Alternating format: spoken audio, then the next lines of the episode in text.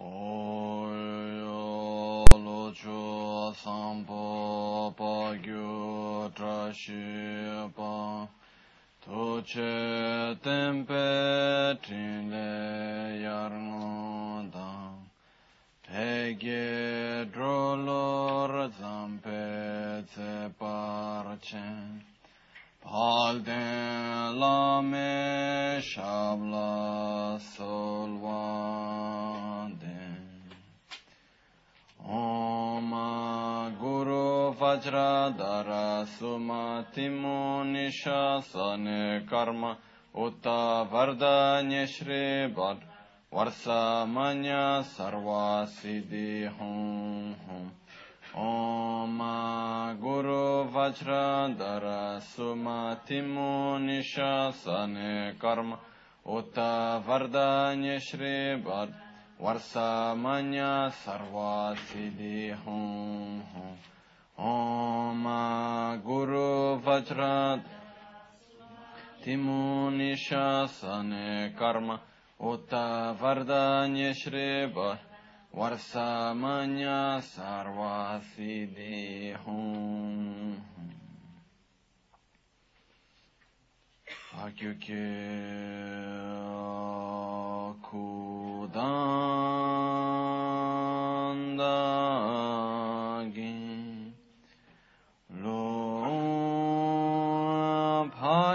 Pakyuke Sundandagi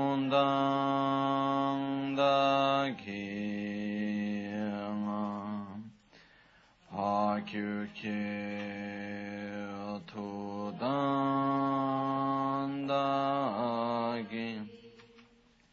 Iyateyerme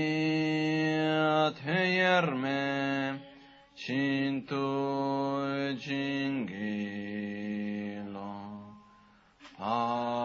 kyu ke kuda da gilum pa kyu ke sun da da gina pa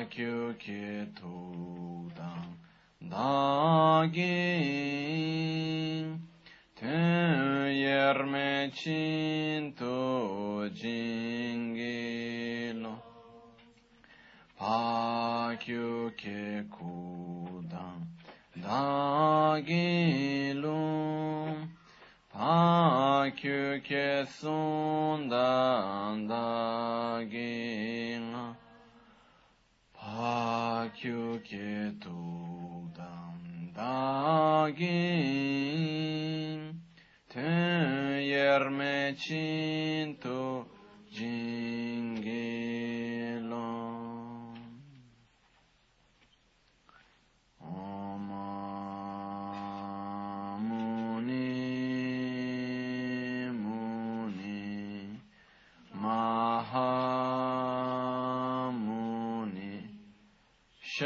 مكان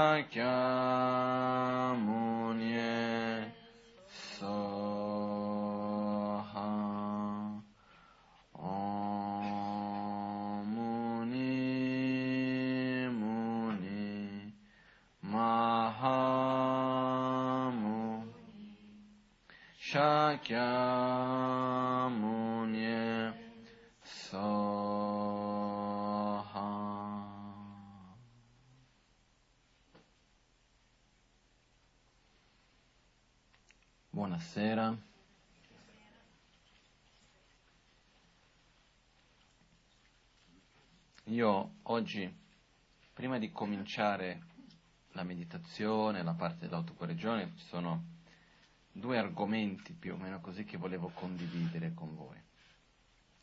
Prima di questi però volevo un attimino accennare e spiegare una cosa che è da, è da un po' che volevo parlare, però alla fine mi dimentico sempre, che spiegare un attimino innanzitutto che cos'è e il perché di fare le prostrazioni.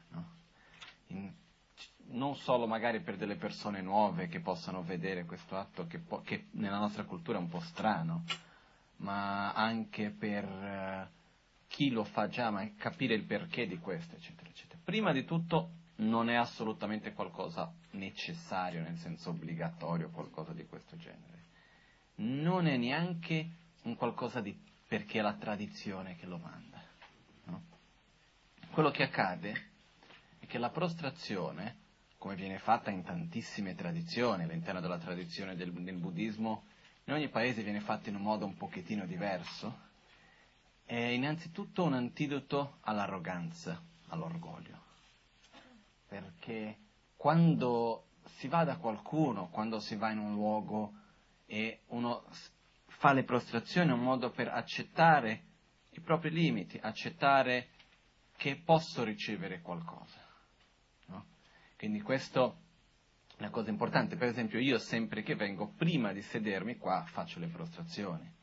Questo per me c'è un significato molto importante, che è quello di comunque dire che, e se qualcuno si sarà magari accorto anche, c'è una cosa che, uno, più che una tradizione c'è un significato, che è quello di fare un piccolo schiocco con le dita anche. E questo cosa rappresenta? Innanzitutto quando si fa le prostrazioni per dire io veramente sono qua per condividere qualcosa che ho, ma non è perché mi devo sentire che ne so di speciale o superiore o migliore a nessuno. E lo scocchio delle dita è per ricordarsi dell'impermanenza. Ricordarsi dell'impermanenza vuol dire che lo scocchio delle dita è proprio è uno dei simboli dell'impermanenza, vuol dire che la cosa che il tempo passa, che nulla rimane fermo. No? E questo serve per ricordarci che comunque la vita va avanti, la vita passa, che noi nasciamo soli, viviamo soli e moriamo soli, nel senso che la nostra vita la possiamo solamente noi stessi viverla, nessuno la può vivere per noi. Quindi che è inutile mettersi in una situazione nella quale io posso mettermi a sentire più speciale di qua e di là, che la gente mi rispetta e questo e quell'altro, perché tanto quando morirò sarò io che porterò con me le mie proprie azioni, quindi devo, essere, devo curare me stesso in questo senso. No? Ma innanzitutto, quando facciamo le prostrazioni, una delle cose molto importanti è proprio questo atto di umiltà. Quando parliamo dell'umiltà, non si intende assolutamente dire un senso di inferiorità. L'umiltà eh, è, è, vuol dire non paragonarsi con l'altro, non sentirsi né superiore né inferiore all'altro. Io riconosco le mie qualità, riconosco i miei limiti e so quello che sono. Però allo stesso tempo, quando io rispetto qualcuno, rispetto qualcosa, sono aperto per poter ricevere perché se no quello che succede è che se io sono chiuso per ricevere, sarà difficile di ricevere qualcosa. No? Quante volte che la stessa cosa ci viene detta da tre persone, una che riteniamo indifferenti, una che rispettiamo molto, una che non rispettiamo. È diverso sentire la stessa cosa dalle tre persone, perché comunque è l'apertura che noi stessi abbiamo. Quindi il fatto di fare le prostrazioni, di dare un rispetto, è innanzitutto per noi stessi, quindi questa è una cosa che deve essere chiara, importante che mai, le prostrazioni non vengono fatte come una forma di adulazione, si dice così anche in italiano, no? Una forma di adulazione o qualcosa di questo genere, ma è un semplice, per, per, si viene fatta innanzitutto per noi stessi, un atto personale che uno può scegliere di farli o scegliere di non farli, questo assolutamente non, non fa nessuna differenza, no? Però quello che io stesso ho, per, ho visto nel, quest, nella mia vita è che da un lato ho un maestro come la Maganchen che è meraviglioso e allo stesso tempo non, non dà tanta importanza alle formalità. La cosa più importante è quello che abbiamo nel cuore. Se poi dopo io arrivo da te, invece di, vado dal mio maestro, invece di fare le prostrazioni, do una paccata sulle spalle, però dentro di me ho il, un rispetto profondo, eccetera, eccetera, va bene, non è quello che fa. Dall'altra parte, invece, se vado lì, faccio tutte le prostrazioni, seguo come fa la tradizione. I tibetani, per esempio, tradizionalmente, per dare rispetto, devono, fanno, mettono la lingua fuori, la mano in testa e si succhiano la saliva, no? si fa così. E la ragione per cui c'è tutta una storia, anche perché c'è stato un re in Tibet che distruggeva tutti i templi buddisti, che distru- si chiamava Lantarma, no?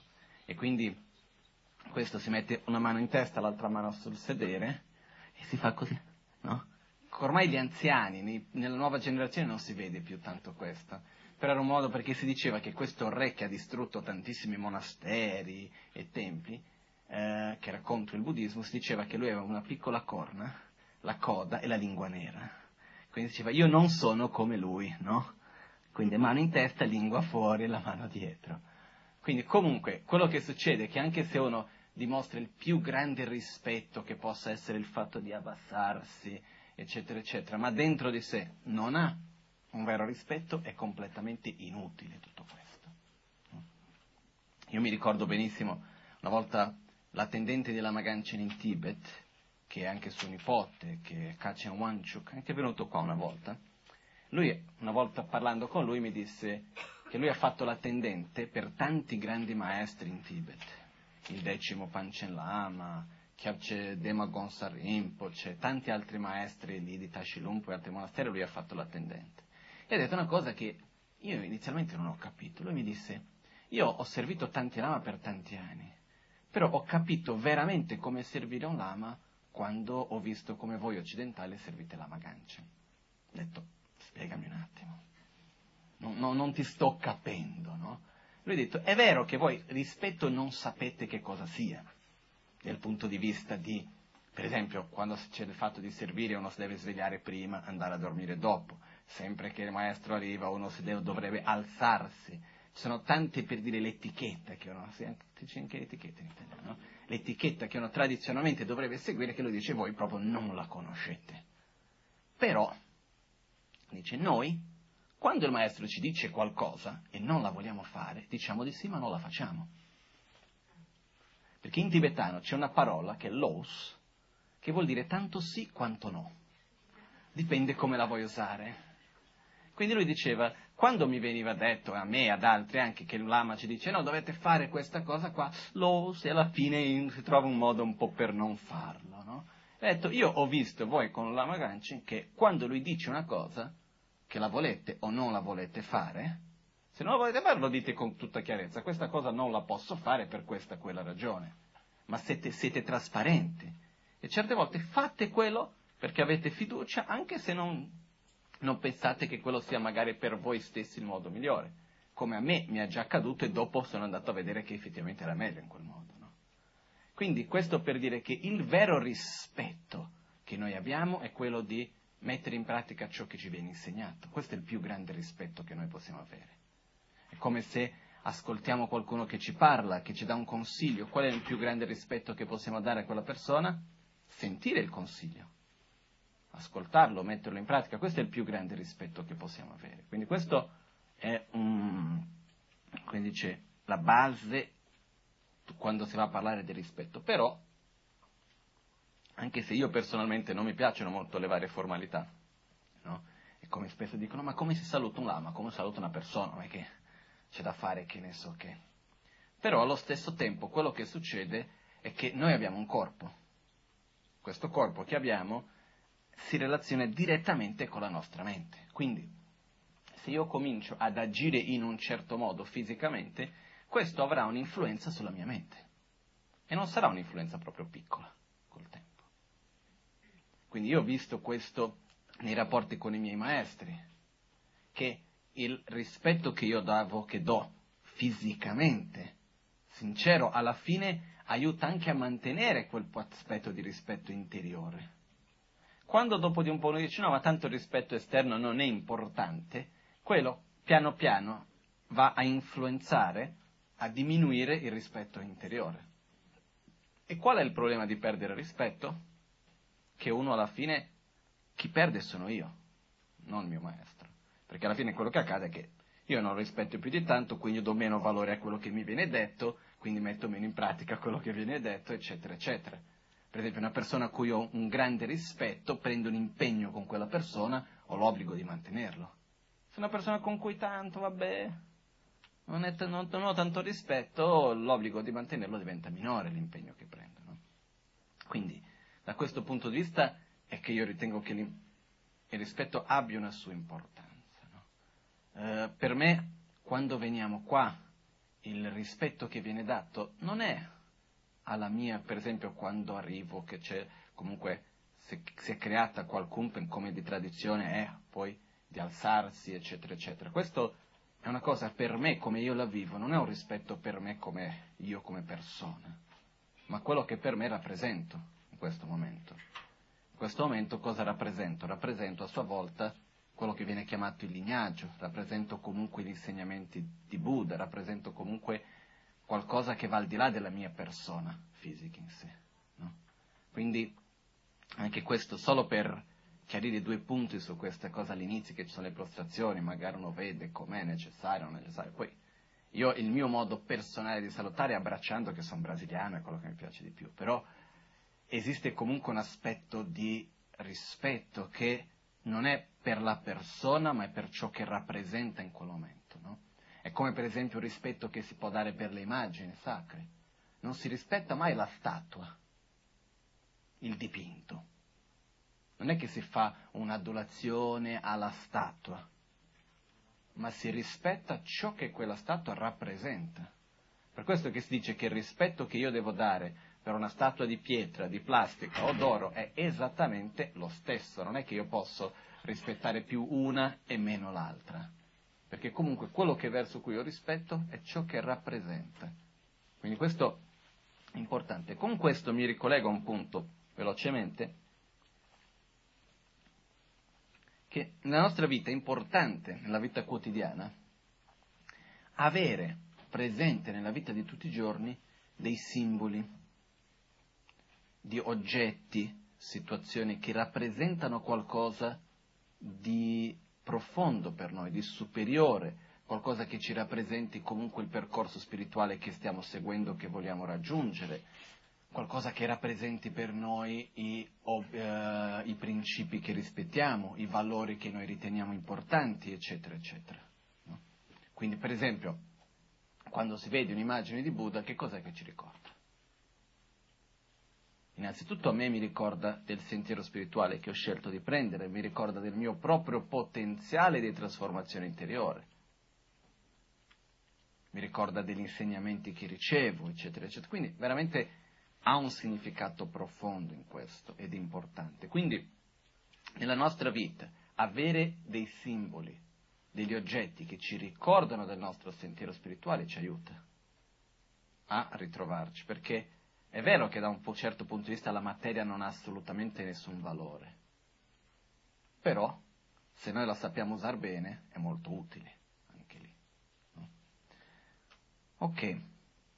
Io oggi volevo parlare di due cose. Um, come sempre cercherò di unire una con l'altra. Vediamo quale, da, da quale partire.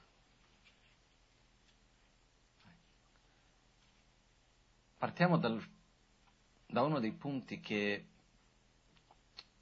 potrei dire proprio come la fondamenta sulla quale si, può, si costruisce tutto il sentiero che Buddha ci ha insegnato, che si può chiamare con tanti nomi diversi, ma secondo me il modo più chiaro che magari possiamo trovare per noi è l'amore verso se stessi. E questo è un punto non poco importante, ma essenziale, ed è saper amare se stessi, che può sembrare una cosa banale, una cosa semplice, ma che in verità non è così tanto ovvio amare se stessi. È qualcosa per la quale spesso non ci pensiamo.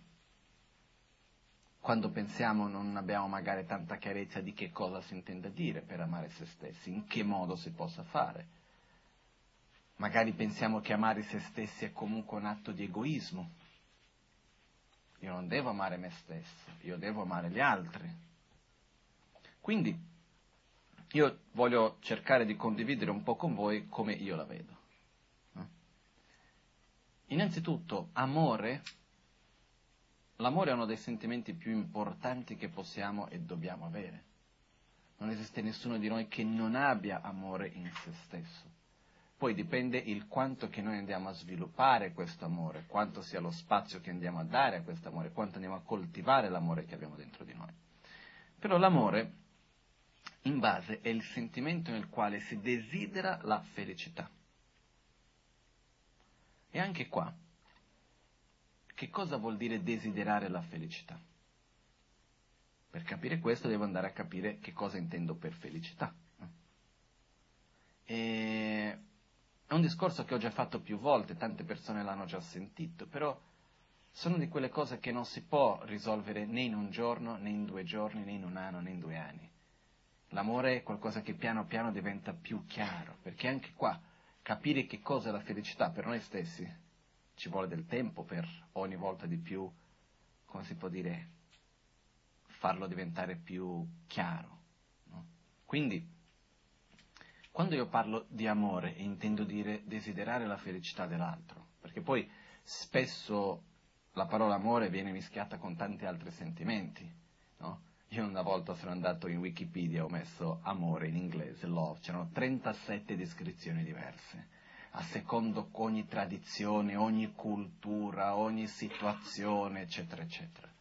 E quindi io voglio parlare di come io vedo l'amore perché poi abbiamo l'amore relazionato che è mischiato con il desiderio, sono diversi tipi di amore. Di solito, però, l'amore puro come amore per me è desiderare la felicità. Amore verso me stesso, desiderare la mia propria felicità. Amore verso l'altro, desiderare la felicità dell'altro. Quindi io potrei dire che io mi amo, io credo che ognuno di noi ha amore verso se stesso in quanto desidera la propria felicità.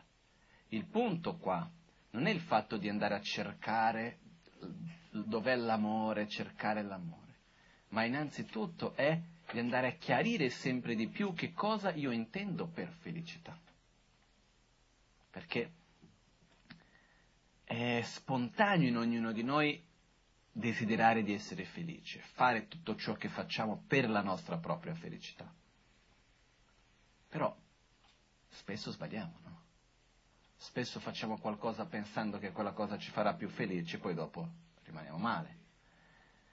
Spesso non sappiamo neanche dove andare.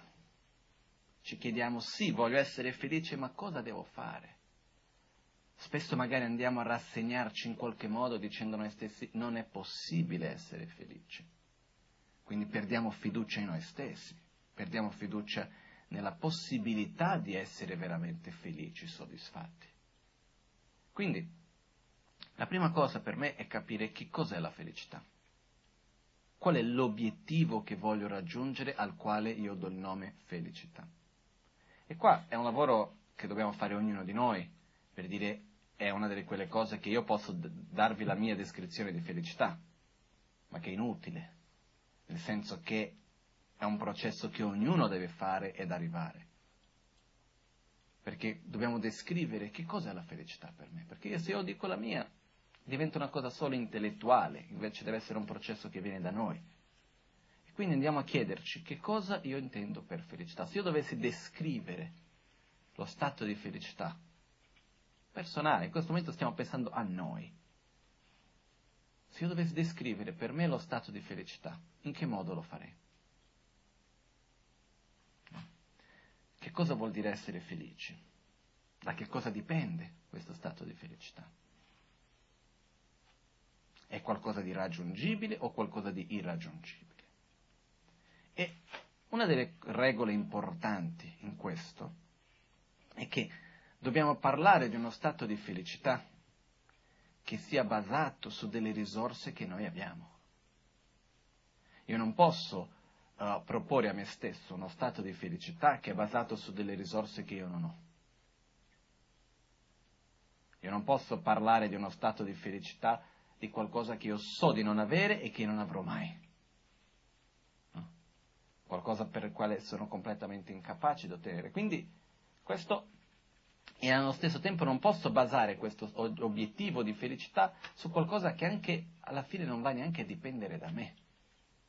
Perché la domanda è cosa posso io fare per me stesso? Quindi qual è l'obiettivo che io posso raggiungere guidato da me? Perché uno, de, uno dei, secondo me, grandi sbaglio che spesso facciamo è quello di credere che la nostra felicità, il nostro stato di benessere, così come anche la nostra sofferenza, dipenda dagli altri. Quindi cosa succede? Succede che noi alla fine viviamo per gli altri in qualche modo. Che cosa vuol dire? Sono felice perché questo ha fatto, perché quello ha detto. Sono triste e male perché questo ha fatto, perché quello ha detto, e così via. Quindi alla fine finiamo per vivere come se fossimo un semplice risultato del mondo che ci circonda. Mentre invece non è così, le cose non sono così. Il mondo che ci circonda è un risultato di come siamo noi, di come noi ci poniamo ad essi. È chiaro che ogni persona che è intorno a noi farà le proprie decisioni, ha i propri pensieri, dice le proprie parole, eccetera, eccetera, sui quali noi non abbiamo nessuna capacità di intervenire più di tanto. Però il modo come io vivo tutto questo, io ho un enorme potenziale di intervenire e di cambiare. Quindi per me, quando si parla di cercare di capire qual è l'obiettivo che io ho, cosa intendo per felicità, descrivere la felicità per me, prima comincio a descriverla e poi dopo comincio a vedere se è uno stato di felicità che io sto descrivendo per me realistico o no. E piano piano vedremo che all'inizio cominceremo a scrivere uno stato di felicità, descriverlo in un modo completamente, se non completamente, molto idealizzato. E poi dopo piano piano andremo a togliere un po' di qua, aggiungere un po' di là e piano piano a drizzarlo in un modo o in un altro. No? Quindi è un processo che ci vuole del tempo, non è un processo che in un giorno, due giorni, in un mese si finisce però importantissimo, perché dipendendo di quale sia l'obiettivo, il modo come io vado a descrivere la felicità come mio obiettivo personale, cambierà il mio modo di vivere, cambia quello che faccio per ottenere quell'obiettivo. Quindi, quando io personalmente ho fatto questa ricerca, la conclusione che io sono arrivato è che, e ripeto, questa è una conclusione per me che io sono arrivato, non è detto che sia quella giusta per gli altri. Eh? Ognuno è importante che faccia il proprio percorso all'interno di questo. È che innanzitutto non credo che uno stato di felicità, io la felicità la vivo come uno, la vivo come uno stato di mancanza di conflitto e di soddisfazione, e non come uno stato di euforia. Ma per me la felicità è quel momento nel quale sto bene con me stesso, sto bene con il resto, non desidero che nulla sia diverso di ciò che è. Guarda, proprio per quell'istante nella quale mi tolgo completamente qualunque forma di difensiva, mi tolgo, posso essere me stesso con me stesso e con gli altri, senza voler che nulla sia diverso di ciò che è. Questo per me è uno stato di felicità. Quindi, è uno stato di piena soddisfazione, è uno stato di mancanza di conflitto, perciò di pace interiore, è uno stato di gioia in questo senso, non necessariamente di euforismo, ma di gioia. Quindi non è qualcosa che dipende dalle condizioni esterne, perché io di quello che ho potuto osservare ho visto che ottenendo condizioni esterne non mi va a portare questo stato, o meglio, ottenere cose materiali, eccetera, eccetera, ci fa felice? Sì. Per poco. No? È vero, io non credo che ci sia nessuno qua che dica no, a me i piaceri sensoriali proprio non mi fanno niente. Non è vero. Qualunque piacere, dal bere l'acqua ci fa piacere. Dal sentire una bella musica quando qualcuno ci fa un complimento, ci piace. Ed è normale. Quando guadagniamo qualcosa, fa piacere. Però il problema è che queste cose non, non, non riescono a sostenere questo stato. Quindi l'ottenere queste cose non è la soluzione. Anche perché io ho osservato tante persone che ho conosciuto, che conosco, che materialmente, dal punto di vista di piaceri sensoriali, eccetera, eccetera, hanno o hanno avuto molto, molto, molto di più di me e dal mio umile giudizio sembrano più infelici di me, almeno dal punto di vista di soddisfazione, di gioia nella vita, eccetera, eccetera. Poi, per carità, chi può giudicare veramente l'altro? Io no. Però almeno non mi sembrano persone veramente soddisfatte e felici anche di quello che comunicano. Quindi non, questo non, non è la soluzione, quindi questo stato di felicità non può essere basato su questo. Allo stesso tempo non può essere neanche basato sull'immagine, sul riconoscimento, eccetera, eccetera. E di esempi che il risultato dell'ottenere l'oggetto di desiderio è l'insoddisfazione siamo pieni. Eh? Sembra un, un'affermazione contraddittoria, però se ci pensiamo bene è proprio così. Che cosa accade quando riusciamo ad ottenere ciò che vogliamo? Vogliamo qualcos'altro. Non necessariamente quello che abbiamo avuto lo vogliamo buttare via, ma ci vuole poco per voler qualcos'altro. Quindi, appena ottengo l'oggetto di desiderio, risultato voglio qualcos'altro. Per questo il risultato dell'ottenere l'oggetto di desiderio è comunque l'insoddisfazione. Perché?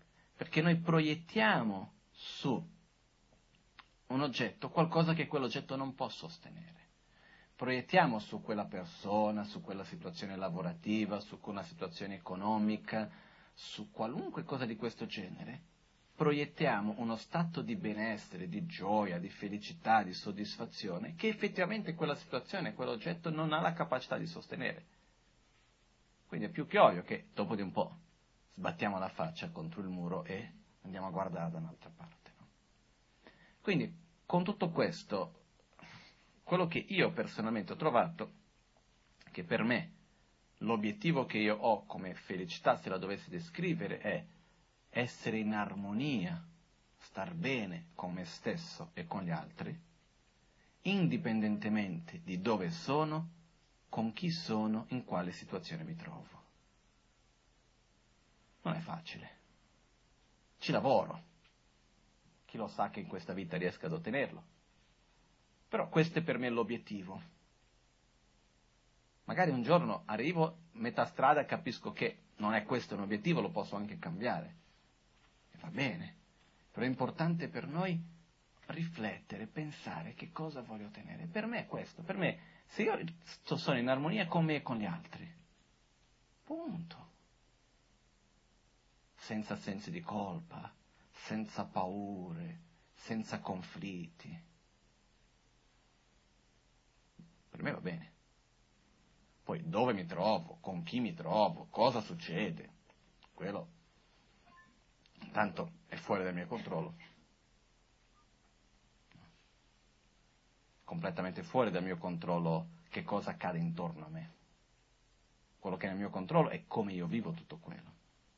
Quindi, quando noi parliamo dell'amore verso noi stessi, c'è un punto però che è importante, che è che quando si dice, parla dell'amore in modo generale, ci sono due tipi di amore.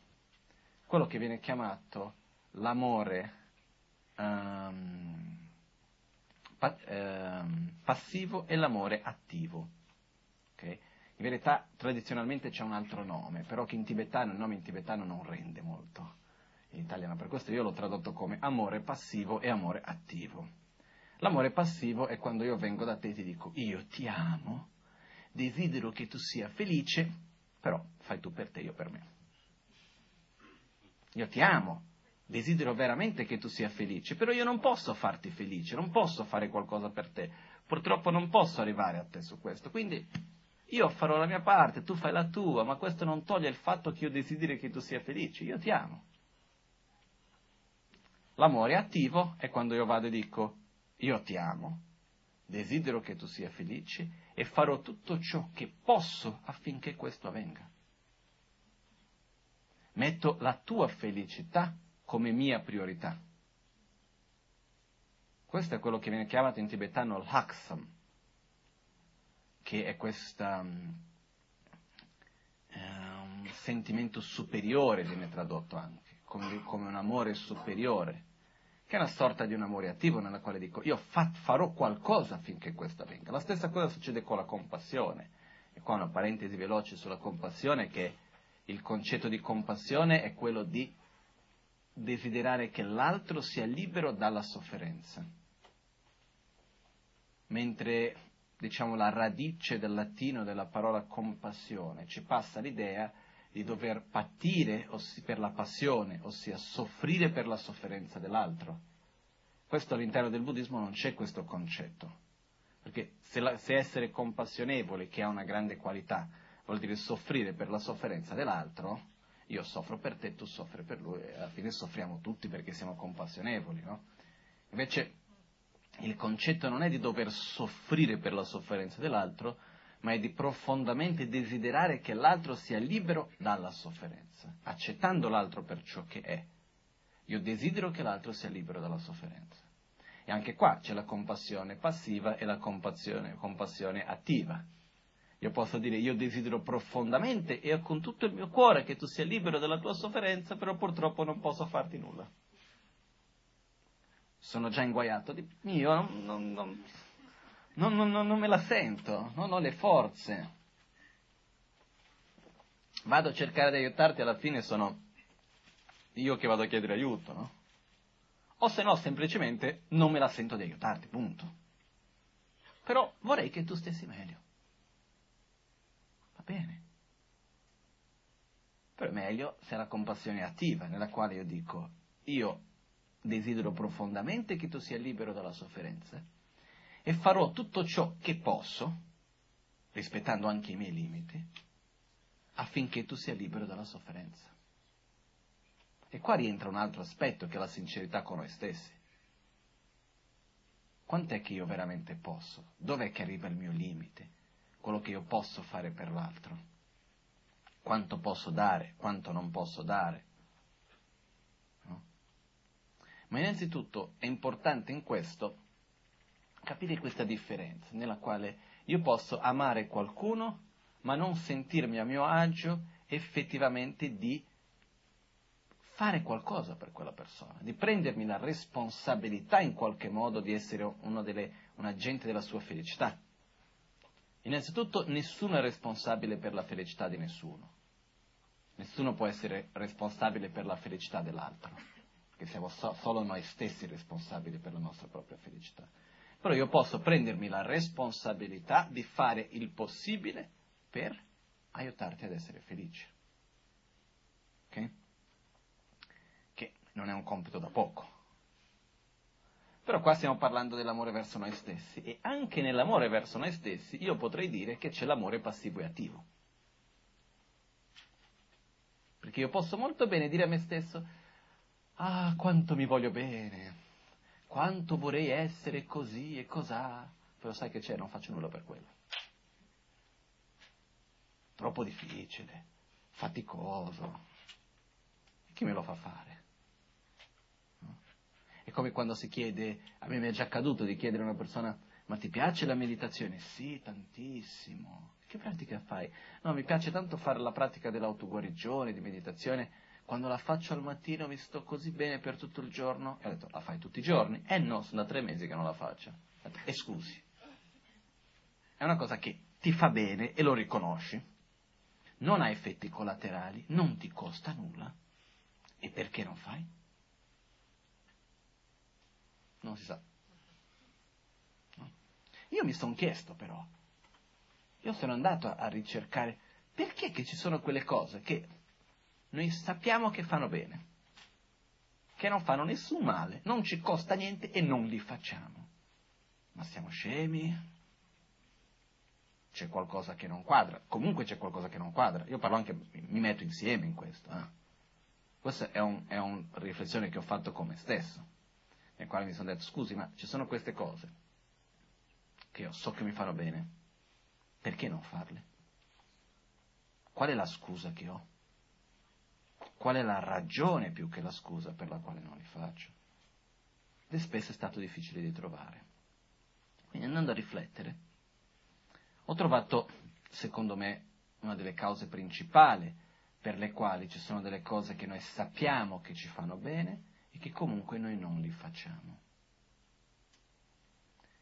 Prima di tutto, noi facciamo ciò che vogliamo.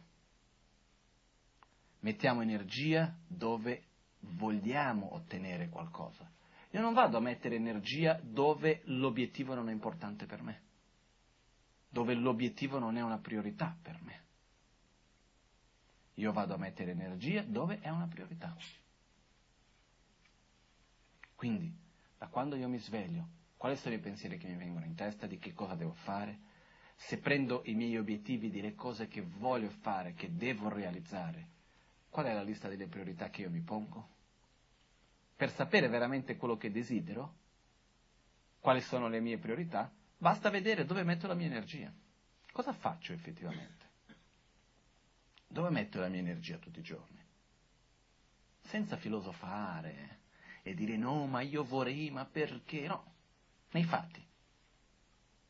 Quanto tempo in una settimana, dai, per non dire il giorno, apriamo la settimana, quanto tempo effettivamente nella settimana io vado a dedicare per che?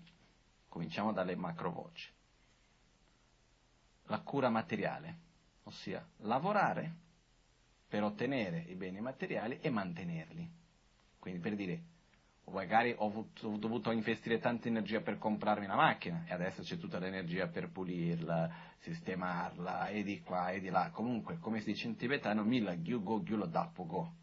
Alle persone servono i beni materiali, ai, materiali, ai beni materiali servono i padroni. No? Una volta che hai, te lo deve curare.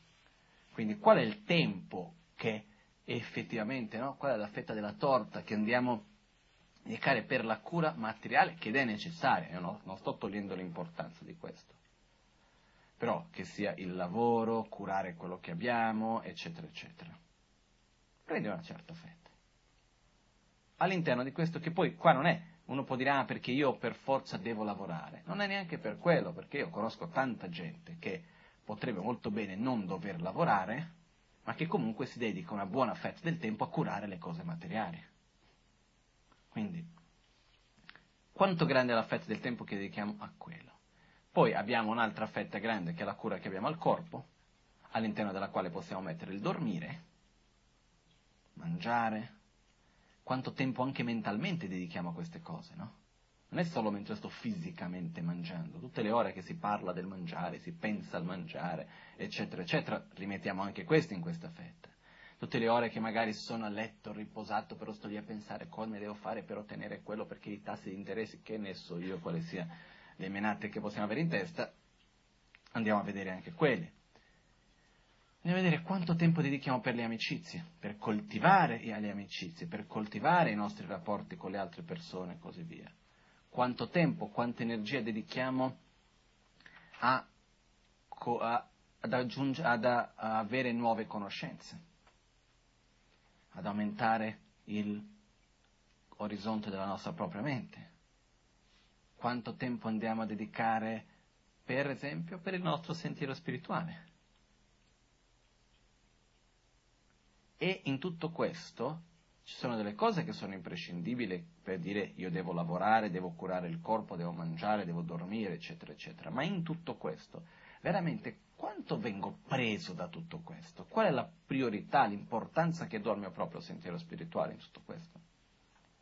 E qua è una risposta che unicamente noi possiamo rispondere, nessun altro può rispondere questo per noi.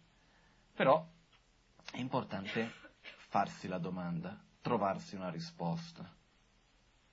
Perché la ragione per la quale io non vado lì e effettivamente magari non faccio la meditazione tutti i giorni, non è perché non ci credo magari, non è perché non ho visto dei benefici, non è perché non mi aiuta, ma è perché non credo nell'obiettivo. Non è una, priori- una priorità per me l'obiettivo, non è chiaro per me il perché devo meditare. No? Secondo me la principale ragione per la quale non siamo ancora illuminati è perché non lo vogliamo. Non nel senso che tu chiedi a qualcuno, vorresti essere un essere puro e perfetto? Sì. Ma non ci crediamo. Parlo in fondo, in fondo, in fondo. Perché se io non credo in qualcosa, quando mai metterò energia per ottenerla? Mai. Se io non credo profondamente nel mio potenziale, quando mai metterò energia per svilupparlo? Come diceva il sesto Dalai Lama, Tsayan Gyatso, il sesto Dalai Lama per una piccola introduzione a quello che lui dà alla sua, questa quotazione del sesto Dalai Lama, era uno che non ha mai voluto assolutamente seguire la vita monastica, non ha mai voluto assolutamente prendere qualunque sorta di anche potere politico, qualunque cosa di questo genere. No? Quindi quando è stato riconosciuto come il Dalai Lama in Tibet, ha una posizione estremamente importante e tutto il resto, cercava di scappare, più che cercava, scappava dal palazzo del Potala, cioè ancora oggi si può vedere la finestra dalla quale scappava, e c'era tutto un villaggio dietro nel quale era pieno di fidanzate. No? E lui scriveva tante poesie d'amore anche, no? che poi sono molto famose queste sue poesie perché hanno dei significati molto profondi, sono molto belle, eccetera. E in una di queste sue poesie il sesto Dalai Lama Tsayan Gyatso diceva se io desiderassi l'illuminazione tanto quanto desidero le donne, sarei già illuminato. No? Quindi, quello che lui pone a noi, che è qualcosa che secondo me è perfetto quello che dice, perché quando desideriamo qualcosa moltissimo, è la mia priorità assoluta, quante volte al giorno ci penso in quella cosa? Una? Qualcuna di più, no? Tante volte. Mi sveglio, viene quel pensiero. Che sia una preoccupazione che un, di qualcosa che voglio risolvere, la mia priorità, che sia un oggetto di desiderio che assolutamente devo tenere, non perché lo voglio ma perché ho bisogno. Perché poi quella è la scusa, no? Prima lo voglio, poi dopo diventa un bisogno. Comunque, quando ci siamo per dire innamorati di qualcosa, che abbiamo un profondo desiderio per ottenerlo, ci pensiamo sempre, siamo lì sul pezzo facendo quello che possiamo per ottenerlo. Quindi il mio punto su tutto questo è quello di dire, ok, cosa vogliamo per noi stessi? Cosa intendo io per uno stato di felicità, di benessere? Cosa voglio ottenere? E sulla base di questo mi do da fare. Ho bisogno di sviluppare veramente un amore attivo nei miei confronti, nel quale vado a fare ciò che so che mi fa bene. No? Se no diventiamo come quando succede che, questo una volta mi sono trovato una persona tanto tempo fa, non qua in Italia, che aveva una situazione di difficoltà, e banale per me, non era niente di grave, eh? E però è che ci voleva poco per risolverla, sinceramente. E ho detto, perché non fai questo? Mm, questo no, va bene. Fai quell'altro lì? Mm, quell'altro anche no. E quell'altro ancora? No, anche quello non va bene. Ho detto, perché queste cose no? Perché il primo è difficile, il secondo non mi piace, il terzo non è difficile, non mi piace. Ho detto, quindi rimani così come sei. Ah no, ma anche questo non va bene. Ho detto, guarda, è difficile e non mi piace, non è scusa non lo voglio, accetto.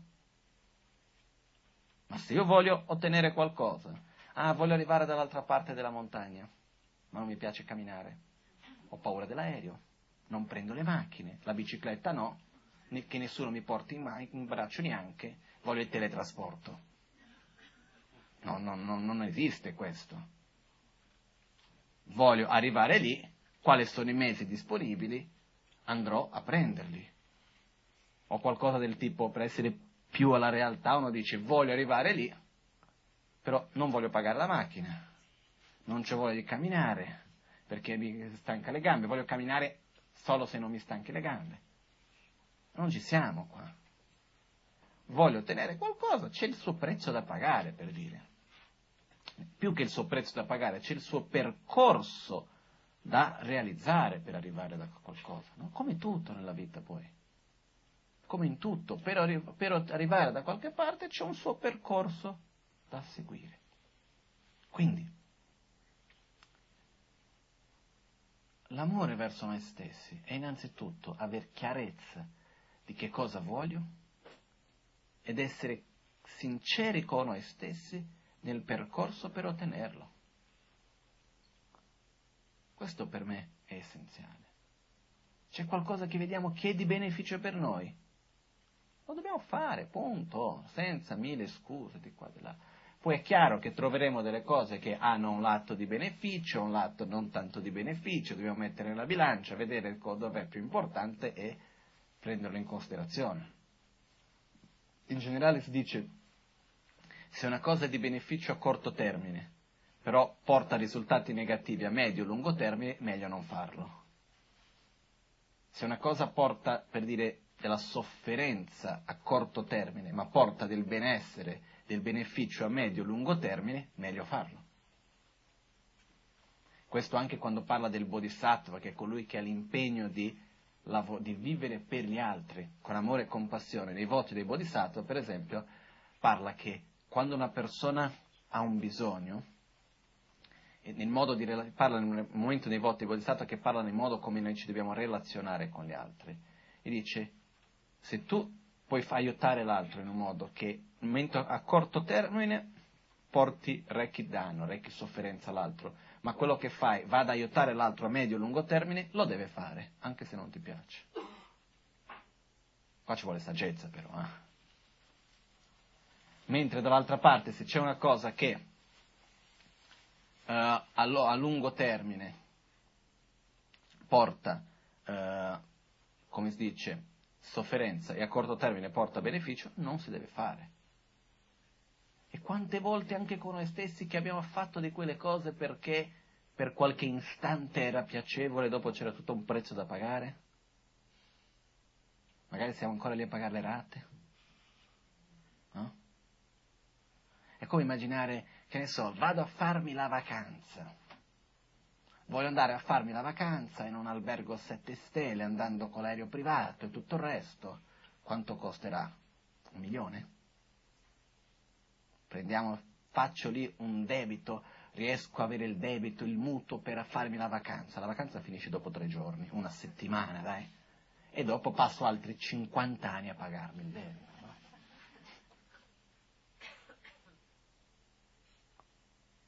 Quindi qual è l'utilità di quello? Avere le foto da appendere dopo? No, I souvenir da far vedere? Invece, anche qua, in questo amore verso noi stessi è il fatto di aver chiarito dire che cosa voglio fare per me. E qua c'è un altro punto che è un po' più delicato magari, ma c'entra un po' con il, nostro, con il coraggio di fare dei cambiamenti anche nella nostra vita, no? Perché spesso viviamo delle situazioni che hanno una certa costanza, nel senso che sono situazioni di difficile, di disagio, che portano a sofferenza, che non hanno beneficio e che sono lì presenti sempre. Ogni giorno che ci svegliamo sono lì, dopo di un po' ci abituiamo in qualche modo con quella cosa. Non ci abituiamo fino in fondo perché con- continuano a farci male. Però alla fine non facciamo nulla per cambiare quello perché? Perché crediamo, ci sembra, che la soluzione sia più sofferente che il problema stesso.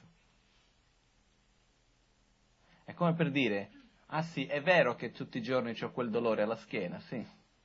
Eh sì, però per farmelo passare dovrei fare tante di quelle ore di esercizio, chi ce la fa? Quindi piuttosto rimango col mio problema che sono abituato che fare qualcosa per cambiarlo. Quindi quando noi, a noi ci sembra che la soluzione sia più sofferente, più dolorosa che rimanere col problema stesso, vuol dire che o non diamo importanza abbastanza a cambiare, o effettivamente è meglio non cambiare. Ma io credo moltissimo che è importante osservare il risultato.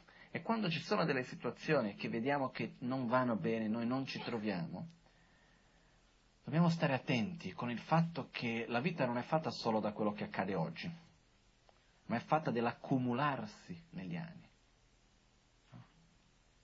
per dire quello che io sono oggi è il risultato di quello che sono stato fino ad oggi, di quello che ho fatto in tutti questi anni. Faccio un esempio.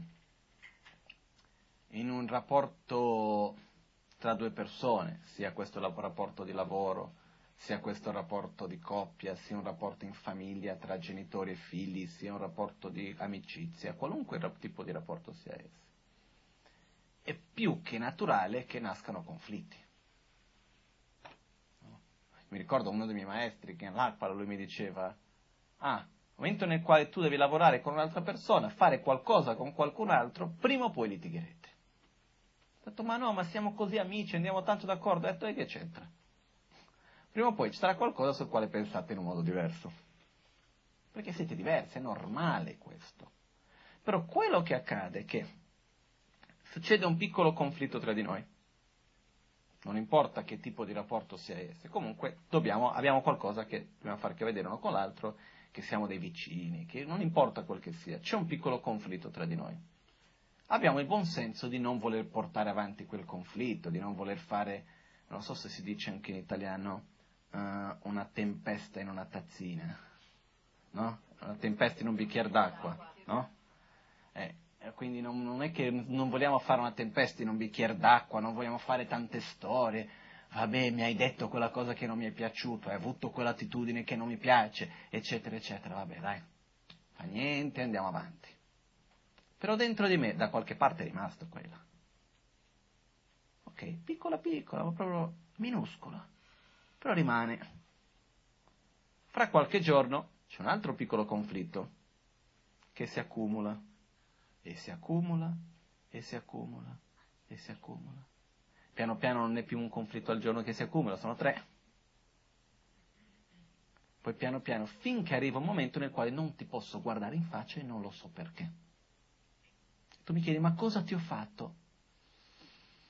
Tanto e nulla, nel senso che non posso dirti che per questa ragione. Però sono tante di quelle cose accumulate negli anni che ormai faccio fatica a relazionarmi con quella situazione. Ma queste sono tante cose, non è necessariamente con le persone, eh? può essere con il nostro lavoro, con una certa attitudine che abbiamo, può essere con tante cose diverse. Più, per più tempo accumuliamo piccoli conflitti, arriverà un momento nel quale quel conflitto diventa enorme e non, siamo, non siamo più capaci di gestirlo. Si può sviluppare nella forma di una malattia, può sviluppare, perché poi dipende anche dal nostro carattere, c'è chi esplode, c'è chi implode, però un buon risultato non ha quando si accumula la tensione. Quindi, anche qua, quando vediamo che c'è qualcosa che non va, non va perché non va, no, no, no, non ce la faccio, no, non funziona, è passato tanto tempo, ho cercato di farlo in un modo, ho cercato di farlo in un altro, non sono contento, non sono felice, non riesco a gestirmi la situazione Cosa devo fare? Cambiare qualcosa. Dove posso cambiare? E certe volte l'unica cosa che possiamo cambiare è la nostra attitudine. Ci sono anche queste situazioni. Eh? Sono delle situazioni nella quale succede qualcosa. Io personalmente ho vissuto una situazione nella quale c'era una cosa che non la potevo più guardare in faccia. Mi è venuta un'avversione totale, per modo di dire. E, per fortuna non era né una persona, ma un, un, un insieme di un'attitudine, posso essere anche abbastanza esplicito. È stato l'insieme del, del mischiare la politica con la religione. È la parte dell'istituzione con la religione, che per me la religione è una cosa, l'istituzione che la rappresenta è un'altra. Per dire, se parliamo del cristianesimo, il cristianesimo è una cosa, la Chiesa che la rappresenta è un'altra. Non è che seguire l'istituzione vuol dire seguire il sentiero spirituale e viceversa, no? Questo è il mio parere comunque. E quindi io mi sono trovato con diverse situazioni ripetute che col tempo uno dice fa niente, fa niente, fa niente, fa niente, fa niente, finché è arrivato un momento nel quale io quella cosa lì davanti a me con l'istituzione, tutto il resto, non ce la potevo più neanche vedere davanti. Quindi mi sono chiesto cosa faccio? Butto tutto via? No. Non posso, posso cambiare quella situazione che c'è davanti a me? No. È nelle mie mani, posso farlo? No. Anche se cercassi, facciamo la rivolta, facciamo questo, facciamo quell'altro, posso cambiare quello che veramente vorrei cambiare? No. Posso entrare nella testa dell'altro e fargli cambiare qualcosa? No, meno male. Perché se no immaginiamo cosa sarebbe il mondo se uno potesse entrare nella testa dell'altro, no? Quindi, quello che succede è, io quello che posso fare è cambiare la mia attitudine. Questo caso vado a riconoscere dov'è che io ho più beneficio. Io vado a relazionarmi col sentiero spirituale, con la parte quindi della religione, del sentiero spirituale, e il resto Proprio non ho bisogno, ho fatto per me dentro di me una distinzione. Dico, ognuno fa le proprie scelte. Chi vuole unire, che li unisca, chi non vuole non li faccia. Quindi io per me ho scelto di non mischiare la politica, l'istituzione e il sentiero spirituale, come tre cose separate. Però l'unica via d'uscita che ho trovato è facendo una scelta mia personale, come che io posso pormi davanti a tutto questo. Poi ogni tanto deve far che vedere con l'istituzione, con la politica, però non fa più parte della mia vita di tutti i giorni. Non è lì presente per me, perché sono due cose separate. Quindi dipende dalla mia attitudine come io mi pongo davanti ad esse. Se io riguardo le cose che mi hanno fatto soffrire, continuano uguali? Sì, identicamente uguali, non è cambiato nulla, o meglio è peggiorato un po'. Però a me non mi tocca più, perché io ho cambiato mia, il mio posizionamento, dove io mi trovo ho cambiato. Quindi anche qua ci sono delle situazioni nella nostra vita nella quale non abbiamo bisogno per forza che le cose cambiano affinché noi cambiamo. Però la cosa che è importante per me è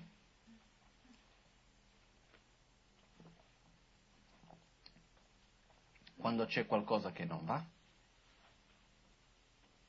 dobbiamo fare qualcosa. Questo è importante. Non stare a questo, a rassegnarci, a subire, dire vabbè, tanto è così, non posso far nulla. Possiamo fare tanto nella vita e non possiamo fare tanto anche, eh? Non è che possiamo venire qua e fare dei cambiamenti, che ne so che. Ma non esiste nessuna situazione alla quale noi non possiamo fare un cambiamento. Come minimo il nostro atteggiamento interiore in relazione a quella cosa. Però quello che volevo dire è, all'interno di questo amore verso noi stessi, è anche il fatto di dire, ok, c'è questa cosa che non va, facciamo qualcosa per cambiarla, però facciamo. Perché poi la vita passa velocemente, eh? mica dura tanto. E parlo, e qua non c'entra il fatto di quanti anni viviamo, se viviamo per tanti anni, se non viviamo per tanti anni, eccetera, eccetera. Per me, quando io dico la vita passa velocemente, è più che altro il fatto che perdiamo così tanto tempo nel sopravvivere del quotidiano, nelle cose del nostro quotidiano, viviamo intorno a queste che alla fine il tempo che abbiamo a disposizione veramente per fare qualcosa di diverso è poco. E qua rientra un altro punto molto importante, che per me fa parte di questo amare se stessi anche. Innanzitutto il sentiero spirituale è un percorso di amore verso noi stessi e poi che si sviluppa nell'amore verso gli altri. Perché per poter amare l'altro devo innanzitutto amare me stesso. Perché l'amore che io posso dare all'altro riflette l'amore che io posso dare a me stesso. Per dire, se per me la felicità vuol dire avere tanti soldi e io ti amo, cosa voglio per te? Che tu abbia tanti soldi. Quindi l'amore che io ho verso l'altro riflette l'amore che io ho verso me stesso. Okay? Quindi qua è importante il fatto anche questo, di capire che il sentiero spirituale è un sentiero nella quale si sviluppa l'amore verso se stessi, che poi dopo si va a trasformare in amore verso gli altri. Nel senso che quando si sviluppa l'amore verso l'altro non è in contraddizione con l'amore verso me stesso, ma è un'estensione di quello. Il vero amore verso l'altro è quando la felicità dell'altro è importante per la mia propria. Non so se è chiaro questo, no? Quindi quello che accade è che in questo, però in questo percorso io non posso pensare di vivere questo percorso quando vado a meditare. Perché questo percorso si vive in ufficio, quando siamo nel tram, in metropolitana, in macchina, quando stiamo viaggiando, quando stiamo dormendo, mangiando, facendo la spesa, si divertendo, guardando la tv, facendo qualunque cosa e anche meditando. Il sentiero spirituale deve essere presente in ogni momento della nostra vita, addirittura quando dormiamo. E non è così difficile alla fine perché basta riuscire ad addormentarsi con una mente positiva. se noi riusciamo a direzionare i nostri pensieri mentre ci addormentiamo, quella è la direzione che la mente prende mentre stiamo dormendo. Almeno così dovrebbe essere, non sia che poi qua dipende anche di quello che uno mangia prima di dormire, quali sono se durante la giornata sono accadute cose molto forti, poi dopo comunque vanno, li andiamo a ritrovare nel sonno in qualche modo. Però, in generale, se ci addormentiamo con un certo tipo di pensiero, quello è la direzione che andiamo a prendere durante il sonno. Però è molto importante riuscire a integrare il nostro sentiero spirituale, ossia questo percorso di amore verso noi stessi, amore verso gli altri, in tutto quello che facciamo. Non vivere in un modo con una dualità tra la vita mondana, tra virgolette, e la vita spirituale. Non è possibile. Vedi, è possibile, volendo non lo fa pure, però è falso. No, non... Io non sarei capace. Non è coerente. Innanzitutto non è, non è possibile dal punto di vista che non si può ottenere risultati. Perché una delle cose che è una priorità nel sentiero spirituale, che era la seconda cosa della quale volevo parlare oggi, è la sincerità con noi stessi. Io non posso fare una cosa di qua e fare un'altra cosa di là. Devo avere chiarezza con me stesso di quello che io sto facendo e avere coerenza. Questo è essenziale. E innanzitutto non dobbiamo raccontarlo a nessuno ma dobbiamo avere coerenza con noi stessi.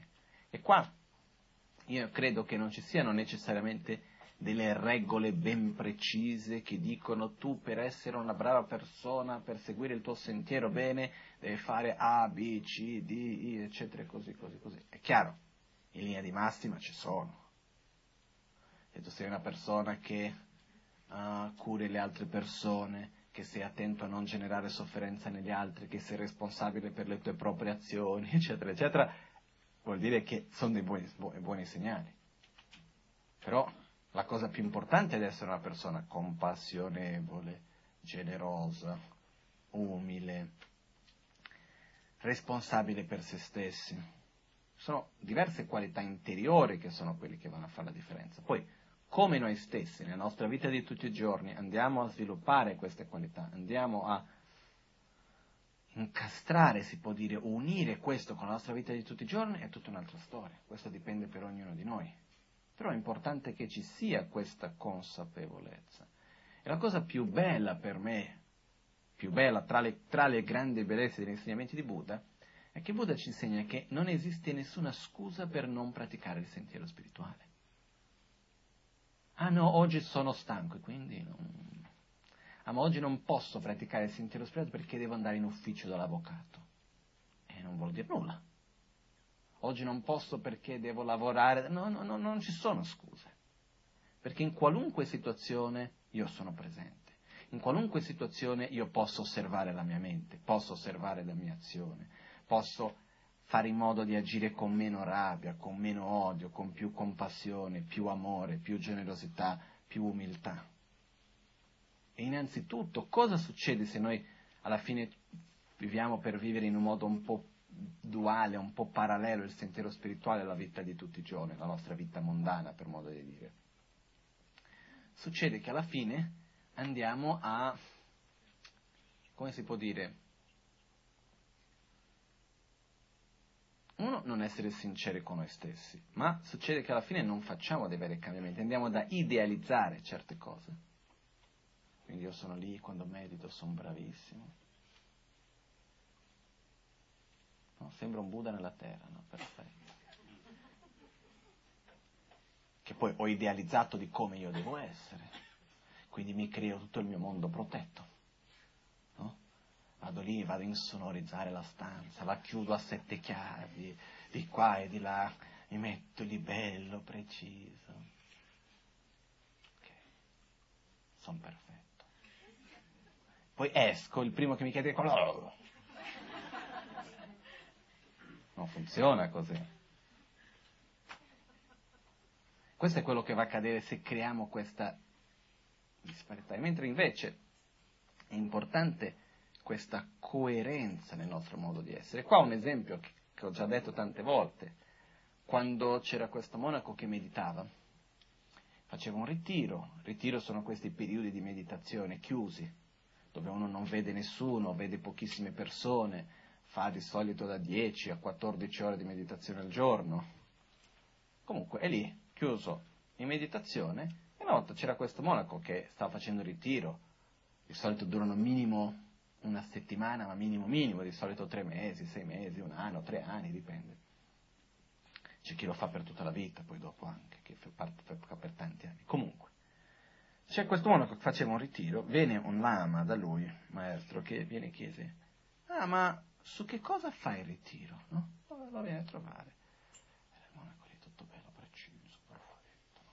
Disse, io medito sulla pazienza. Ho detto, bravo, pratico la pazienza, bravo. L'ha sputato in faccia, l'ha dato uno schiaffo, gli ha detto qualche parolaccia. Però, immaginiamo così, che il monaco era seduto, l'altro lama in piedi, no?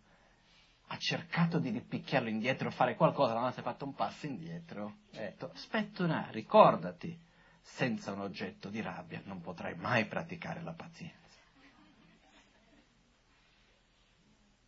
Perché? Se io credo che essere paziente vuol dire stare lì così, senza nulla che mi faccia del male, non sto facendo altro che ingannare me stesso. La pazienza dov'è che si va a praticare? Davanti all'oggetto di rabbia. La compassione dov'è che si va a praticare? Davanti a qualunque qualcuno che soffre. È facile, no? Per noi dire poveri bambini in Africa, no? Che soffrono tanto, che stanno male, e li guardiamo, eccetera. Poi quello che è a fianco a noi non facciamo nulla. Per dire la, la, compassione generalizzata, quando si dice possono tutti gli esseri senzienti avere la felicità e le sue cause. Tolti. Questo, quello, quello e quell'altro. Perché quello mi ha fatto questo, quell'altro mi ha fatto quell'altro, quello mi, non mi ha fatto nulla, mi mi sta antipatico. Quello per prevenzione. No? Perché poi Sai, le grandi politiche, le grandi cose non sono altro che una riflessione di come l'uomo vive, eh? La guerra preventiva, ma si fa anche in tutti i giorni, eh? Quello magari un giorno mi farà qualcosa, quindi meglio che gli tolgo la possibilità già da subito. C'è chi pensa così, purtroppo. Comunque, il fatto è avere la sincerità in quello che facciamo, perché sennò vivere con coerenza in quello che io credo e in quello che io faccio. Però con un altro punto importante. Avere amore verso noi stessi, però allo stesso tempo avere compassione verso noi stessi. Avere compassione verso noi stessi, cosa intendo dire con questa compassione verso di noi? È accettare noi stessi per quel che siamo. La compassione verso noi stessi è l'opposto del senso di colpa. Addirittura in tibetano non esiste neanche una parola per dire senso di colpa, perché è una cosa che non, non è presente no? No, nella, nella, filosofia buddista, né, non c'è né la parola, l'idea, l'idea di dover avere un senso di colpa, c'è il pentimento, che è riconoscere gli errori che ho fatto. Però insieme con questo ci deve essere una compassione verso noi stessi, nella quale dico sì, ho sbagliato, sì, ho sbagliato, continuerò ad sbagliare, di sicuro, ho sbagliato oggi, sì. Sbaglierò domani, anche. Ma questo non vuol dire che non devo cambiare. Questo non vuol dire che non devo mettere uno sforzo per essere diverso. Però, se io non dovessi, se io non posso cam- sbagliare, vuol dire che io devo già essere perfetto, cosa che non sono. Ditemi chi non sbaglia, chi non ha desideri, avversioni, eccetera, eccetera. Ce li abbiamo. Però, se non avessimo, sarebbe molto meglio. Sì, se, ma ci abbiamo. Siamo qui. È come la stessa cosa quando spesso sento dire, purtroppo, ah, ma guarda, io sono cattivo perché ho fatto quello e se io sapessi quella cosa non l'avrei fatta. Ma la sapevi? No. Quindi, ah, ma se io non sai, ma se io la sapessi non l'avrei fatta. Sì, ma la sapevi o non la sapevi? Eh no, non la sapevo. E quindi perché che c'entra se la sapessi? Se tu fossi un Buddha anche non l'avresti fatto, no?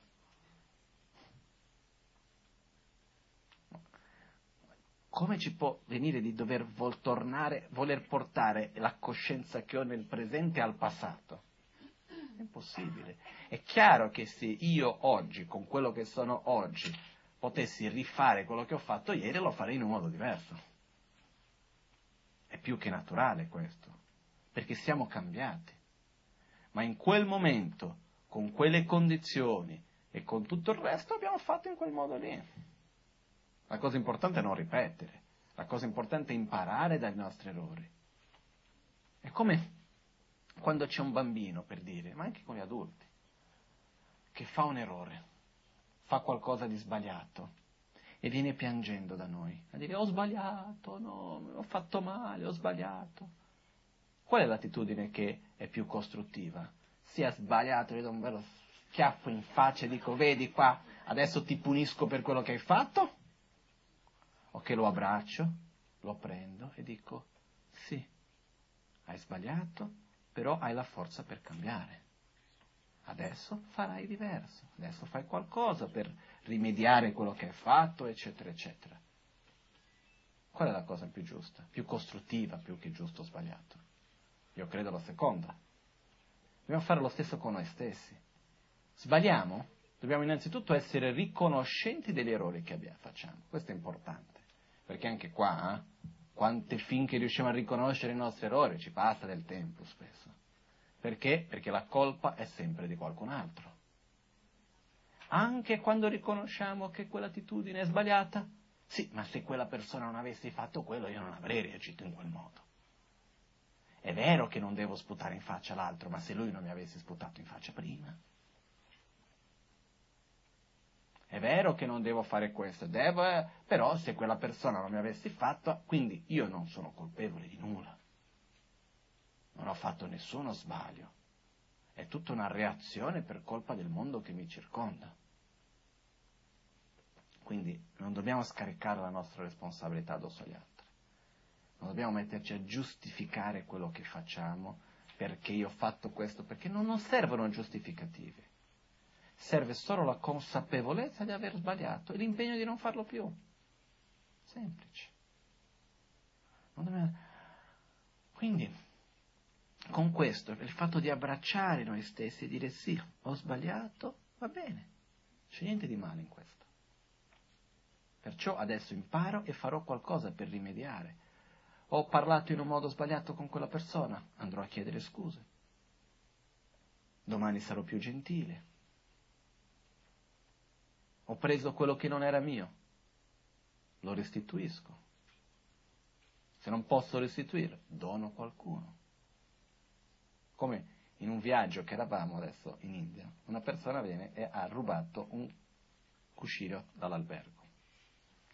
Entro in pullman al mattino presto, cominciamo ad andare in pullman, vedo questa persona sdraiata, era un viaggio lungo che dovevamo fare, con il cuscino bella comoda lì che si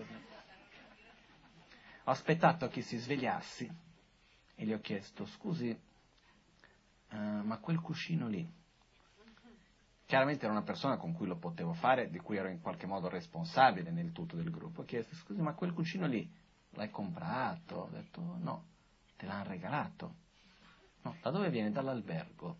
L'hai preso senza che ti chiedessi, senza chiedere, ho detto sì, l'hai rubato.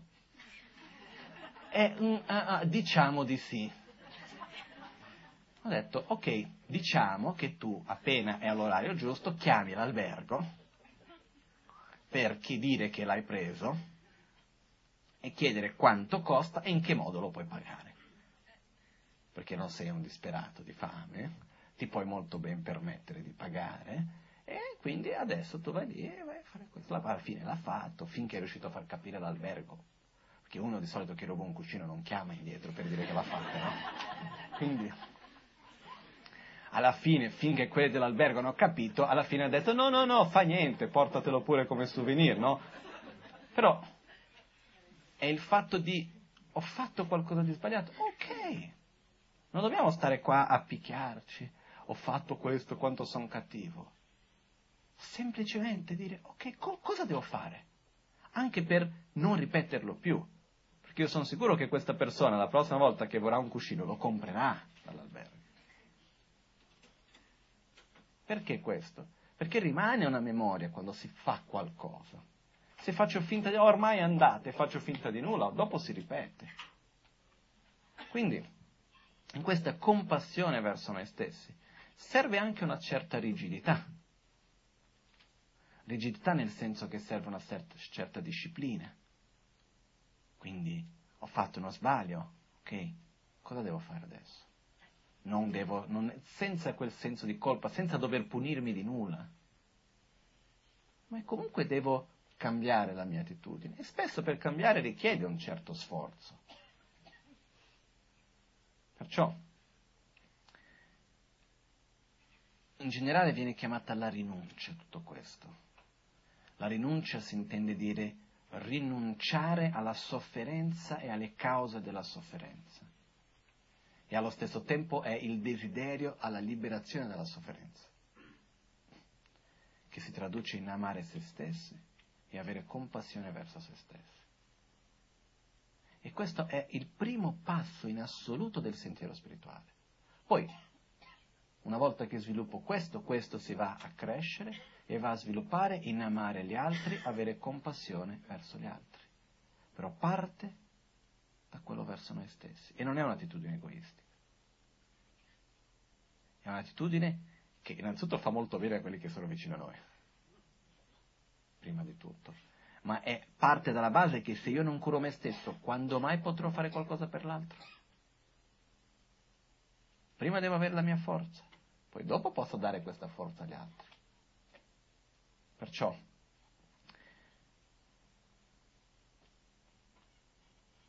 avere più chiaro cosa voglio raggiungere, qual è il mio obiettivo, riconoscere i miei propri limiti e il mio potenziale di trasformazione in questo. Quindi non lasciar passare neanche un giorno senza fare qualcosa in questa direzione. Non aspettare il giorno che io potrò, magari, quando. Perché quel giorno non arriverà mai. Io ho già visto tanti casi, per fortuna mia, anche se sono molto giovane, ho già visto diversi casi di persone che hanno lasciato, lasciato, lasciato e alla fine. No? C'era un caso in particolare che si chiamava Geshen Avantarlam ci ha raccontato qualche volta questa storia. Era un amico mio in monastero. Lui da quando è entrato in monastero aveva, era il più bravo di tutto il monastero a memorizzare. Aveva una capacità di memorizzazione che era una roba spaventosa. Sapeva recitare a memoria tutti i libri di filosofia che c'era. E qua parliamo di decine e decine e decine di libri, parola per parola dall'inizio alla fine. Tutte le cerimonie che puoi immaginare. Le, le meditazioni, le sadane, tutte, dalla prima all'ultima. E quindi lui aveva l'obiettivo nella sua vita di dire io devo usare questa conoscenza per qualcosa, devo meditare. Quindi lui si pone e dice però nella vita di tutti i giorni non riesco perché ho questa responsabilità, lui era il capocoro del monastero, perciò doveva andare, c'era quella cerimonia da fare, poi c'era questa cosa, poi devo fare di qua, poi devo aiutare quella persona. Tutte, tutte queste cose, cioè tanto sono giovane, poi dopo lo farò. Purtroppo con 45 anni si è malato ed è morto con 47. Quindi, cosa succede? Non sappiamo mai veramente come vanno le cose. Possiamo, spesso abbiamo tutte le condizioni nelle nostre mani ed aspettiamo un giorno magari per usarle. Mentre la vita succede ora, qui, con quello che noi abbiamo. No? È come quello, voglio meditare ma non so bene come. Cominci come con quello che sai fare perché se deve aspettare a saper farlo alla perfezione per cominciare non lo fare mai. Come vorrei saper suonare il piano, io vorrei tantissimo saper suonare il piano, però vorrei già cominciare come, che ne so, Philip Glass, che è il mio idolo di piano, vorrei già saper suonare, non ho il tempo effettivamente per fare tutto il percorso, per farlo, per arrivare, quindi è una follia anche volerlo in questo modo. Quindi il fatto di, se io voglio arrivare, cominciamo piano piano, facciamo qualcosa ogni giorno, perché se no quello che non si comincia non si realizza. Ok? Quindi questo era diciamo, principalmente quello che volevo dire, poi c'è un altro punto, ma lasciamo per la prossima volta. E, ehm, e poi di metodi ci sono centinaia, di metodi di meditazione ci sono tantissimi, di studi filosofici ci sono tantissimi, di concetti filosofici utili ci sono tantissimi. Però è come i metodi di meditazione, i concetti filosofici e tutto il resto è come il mezzo, per dire una macchina che ho. Posso avere la macchina più potente del mondo, ma se non ho benzina, dove vado? La voglia di fare questo amore verso noi stessi è la benzina che ci fa andare, ci fa fare ogni giorno. E anche l'obiettivo dove voglio raggiungere, perché avere la macchina bella e avere benzina e non sapere dove andare quindi dobbiamo avere voglia di fare, sforzo ogni giorno, dedicazione, gioia. Ricordarci che la vita è bella. Nello stesso tempo che la vita è sofferenza in qualche modo. Perché la sofferenza c'è, ci sarà, facciamo in un modo, facciamo in un altro, problemi ci sono e ci saranno sempre. La vita è bella comunque. Se la sappiamo prendere bene, ancora di più. Abbiamo delle condizioni bellissime. Quindi sappiamo usare questo. Per questo che la vita è gioiosa, il sentiero spirituale è un sentiero gioioso. E senza scuse, tanti problemi vengono, i problemi vanno e la vita va avanti.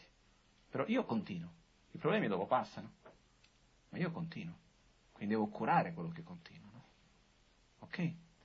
Quindi io direi adesso facciamo la meditazione dell'autoguarigione, per chi magari è la prima volta, uh, non adesso non non mi metto a spiegare nei dettagli più di tanto della pratica perché se no veramente qua siamo qua fino a domani.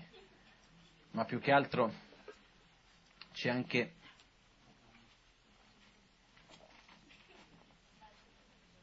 ricordiamoci che meditare vuol dire familiarizzare la mente, vuol dire abituare la mente con un'attitudine positiva. È come l'esercizio della mente stessa, no? E ci sediamo in una posizione confortevole, con la schiena dritta. Durante la pratica di, questa pratica specifica di meditazione, che usa anche quelli che vengono chiamati mudra, ossia dei gesti, volendo farli li possiamo fare, volendo non farli non c'è assolutamente nessun problema. Um, diciamo che all'essenza, proprio andando al, punto più cercando di semplificare al massimo, cerchiamo quando espiriamo e faremo dei movimenti verso l'esterno, di buttare fuori tutto quello che noi vediamo che non fa parte di noi e che non ci fa bene. Quindi rabbia, gelosia, invidia, arroganza, attaccamento, tutte le nostre malattie, eccetera, eccetera. Quando inspiriamo, visualizziamo come nella forma di luce e nettare che riempie il nostro corpo e ci va a revitalizzare le nostre proprie qualità interne. Ok?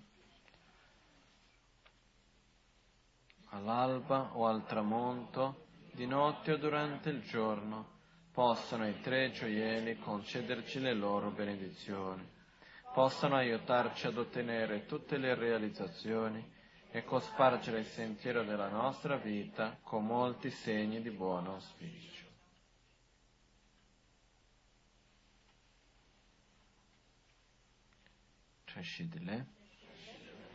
Grazie a tutti.